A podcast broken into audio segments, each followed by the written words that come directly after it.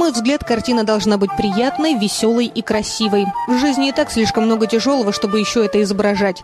Говорил художник, который помимо живописного таланта был одарен способностью видеть мир в ярких и светлых красках, невзирая на лишения и болезни. Звали этого знаменитого жизнелюба Пьер Агюст Ренуар. Один из пятерых сыновей бедного портного Леонара Ренуара, он появился на свет 25 февраля 1841 года в Лиможе. Через три года семья переехала в Париж. Обнаруживая у Агюста способности к рисованию, отец в 13 лет устроил его на фабрику фарфора. Мальчик настолько хорошо расписывал тарелки и чашки, что его прозвали господином Рубинсом. Впоследствии, создавая картины, Ренуар применял навыки, приобретенные за 4 года работы на фабрике, и потому его полотна порой производят впечатление сияющей фарфоровой глади. Когда с появлением машин необходимость в ручной росписи отпала, Агюст подрядился раскрашивать веера, а затем шторы, пока не накопил деньги на учебу. В 21 год он поступил в школу изящных искусств. Ренуар уже тогда для себя решил, что нельзя стать хорошим художником, не овладев всеми правилами и приемами этого ремесла. Он усердно занимался, не участвуя ни в каких шалостях учеников, на всем экономил, поскольку сам платил за свое образование, не стыдился поднимать тюбики, выброшенные другими учениками, в которых еще оставалась краска.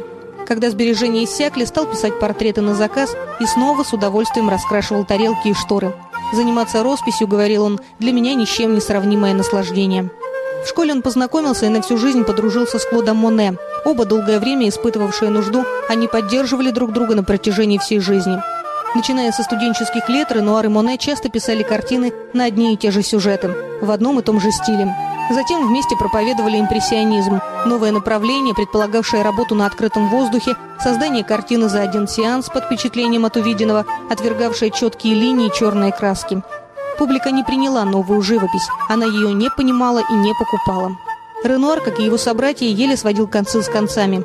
Его финансовые дела стали немного налаживаться, когда ему было уже далеко за 30. У него появилось несколько состоятельных почитателей. Среди них Маргарита Шарпантье, жена парижского издателя, которая сама заказывала у художника портреты и рекомендовала его друзьям.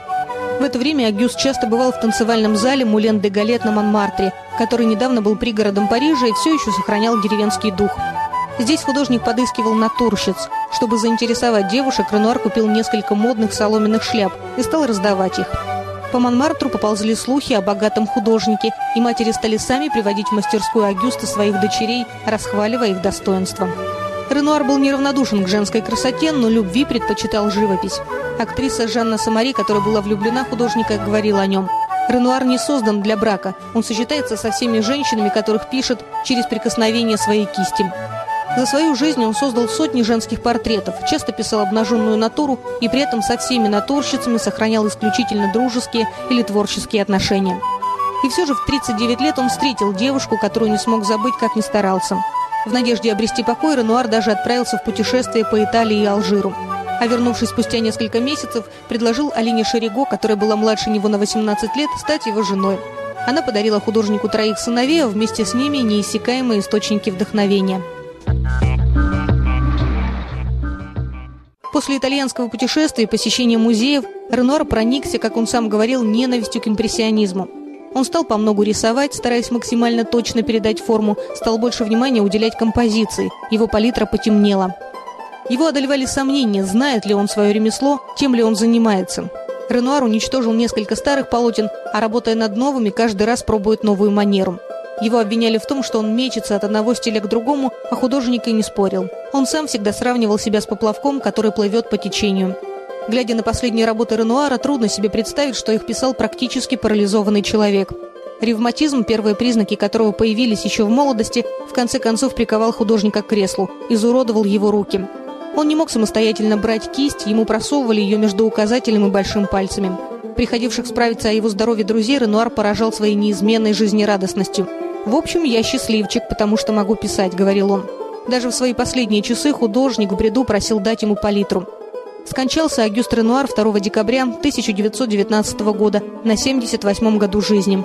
Никогда не думавший о себе, что он великий художник, он однажды сказал «Мне кажется, что я заслужил капельку успеха, потому что много работал». Ненавидевший слово «мыслитель», он признавался «Я предпочитаю грошовую тарелку, расписанную тремя красивыми красками, чем километры сверхмощной и нудной живописи». Никогда не стремившийся раскрывать души своих моделей, Ренуар говорил Я всегда старался писать людей, точно прекрасные плоды.